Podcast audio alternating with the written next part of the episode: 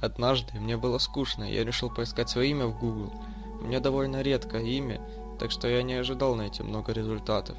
Представьте, как я был удивлен, когда наткнулся на сайт, который полностью повторял мое имя в домене www.beloslav.com. Когда я нажал на ссылку, она привела меня в гостевую страницу.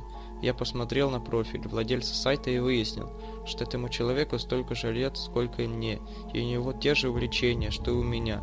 Никаких постов на главной странице не было, но я был заинтригован и сохранил сайт в избранном. Я снова зашел на этот сайт примерно через месяц. На этот раз контента в нем прибавилось.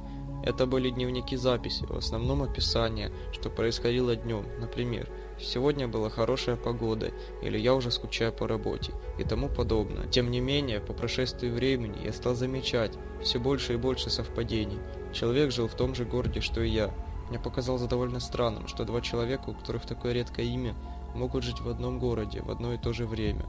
В какой-то момент я заметил, что содержимое дневника напомнило мою собственную жизнь. Однажды я пошел на футбольный матч, и когда я проверил веб-сайт вечером, то обнаружил, что владелец сайта тоже был на той же самой игре.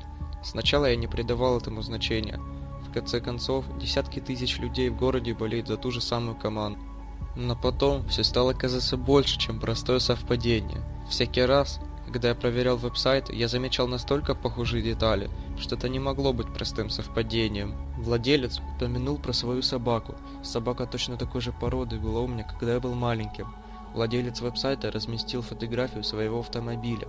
Точно на таком же автомобиле я ездил, когда был в колледже. Он часто упоминал один ресторан. Это был тот самый ресторан, который я посещал, когда работал на предыдущем месте работы. Однажды, когда я заглянул в гостевую книгу, я увидел, что люди оставляют хозяину сайта сообщения с днем рождения. В этот же день день рождения было и у меня. Я решил впервые написать сообщение в гостевой книге.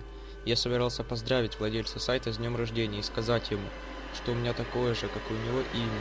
Однако, когда я попытался что-то написать, я понял, что это невозможно сделать. Это была простая статическая страница. Странно, подумал я. Другими словами, владелец сайта сделал так, чтобы его сайт казался интерактивным, когда на самом деле с ним никто не общался. Все содержимое сайта было создано непосредственно владельцем. С какой стати он это сделал? Задался я вопросом. Я решил отправить владельцу сайта электронное письмо.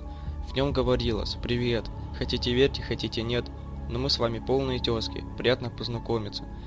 Это было просто дружеское письмо, на следующий день, когда я попытался зайти на веб-сайт, я обнаружил, что он исчез, и его, похоже, удалили. Затем я открыл почтовый ящик.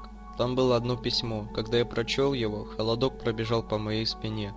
Там было написано всего три слова. «Я тебя нашел».